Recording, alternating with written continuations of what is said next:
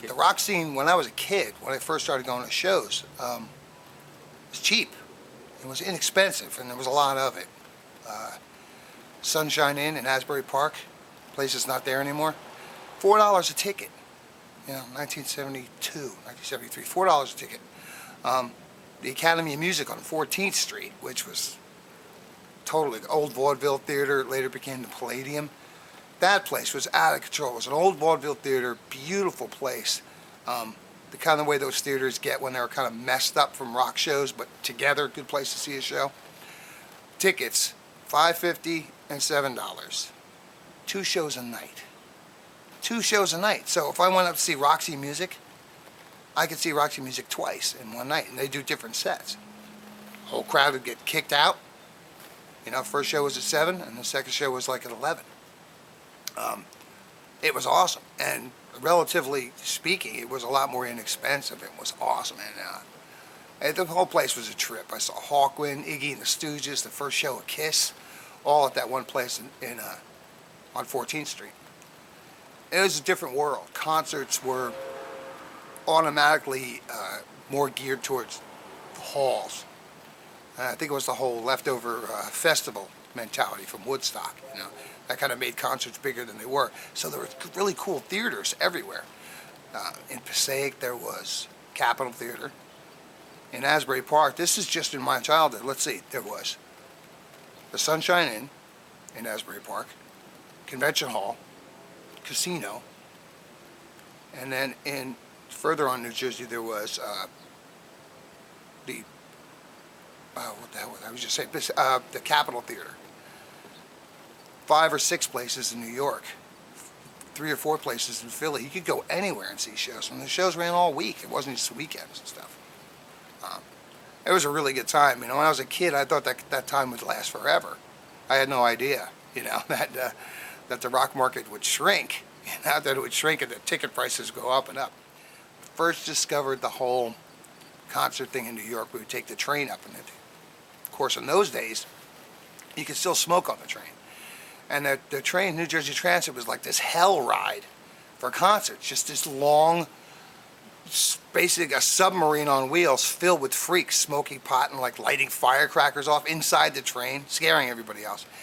And so this whole acid dosed, drunk, stoned, drugged out crowd would get off and then file on straight up into Madison Square Garden to see like Bowie Diamond Dogs or Alice Cooper Billion Dollar Babies.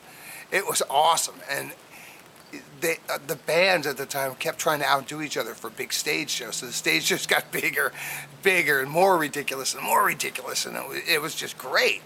Uh, like I said, I saw Bowie Diamond Dogs, Heroes. So we started up a band called Shrapnel, in Shrewsbury and Red Bank, New Jersey, and we started playing CBs.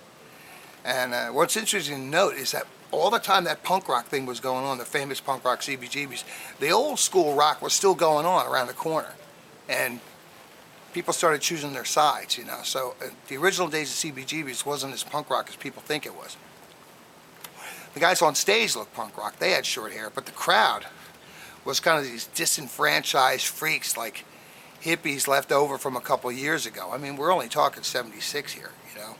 Um, it, it, it took a long time for the for the, the crowd to actually start looking like the bands, and actually it wasn't until England, Sex Pistols, made it a fashion statement that they uh, people started actually getting the haircut short. I mean, your average person. And New York went like that, and, it's, and weird New York was really cool at that time because there was all kinds of stuff going on. Max's Kansas City was still open, um, so you could go, you could get in a cab and go to Max's and see one band. I remember seeing uh, the first tour of Devo and the B-52s, and then going downtown to see Dead Boys, and then going around the corner to see uh, who was it? It was like the, the beginning of the Stray Cats when the Stray Cats first started, and uh, all at the same time. And eventually, it kind of ate itself up. Um, of course, at the same time, all this stuff is going on. Disco is huge. Disco is king. You know, it is all in the same city. Disco is the winning thing, and the club scene revolved around disco, even more so than the punk rock scene did.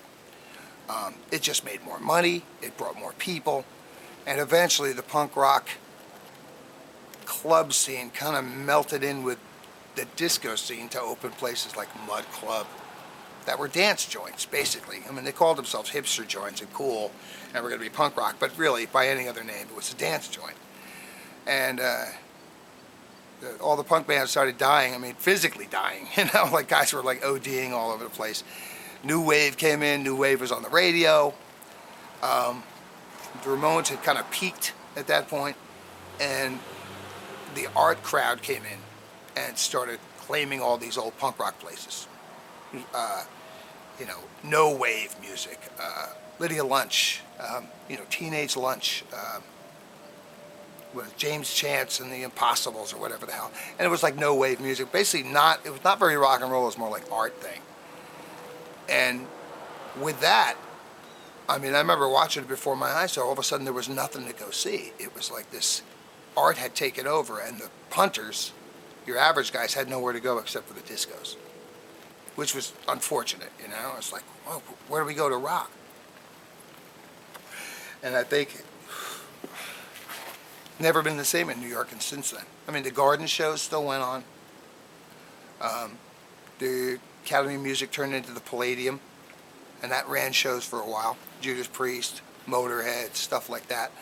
But by the time the late '80s came along, it was it, it was gone. It, that the Palladium turned into a disco, and uh, again, they just kind of like, all right,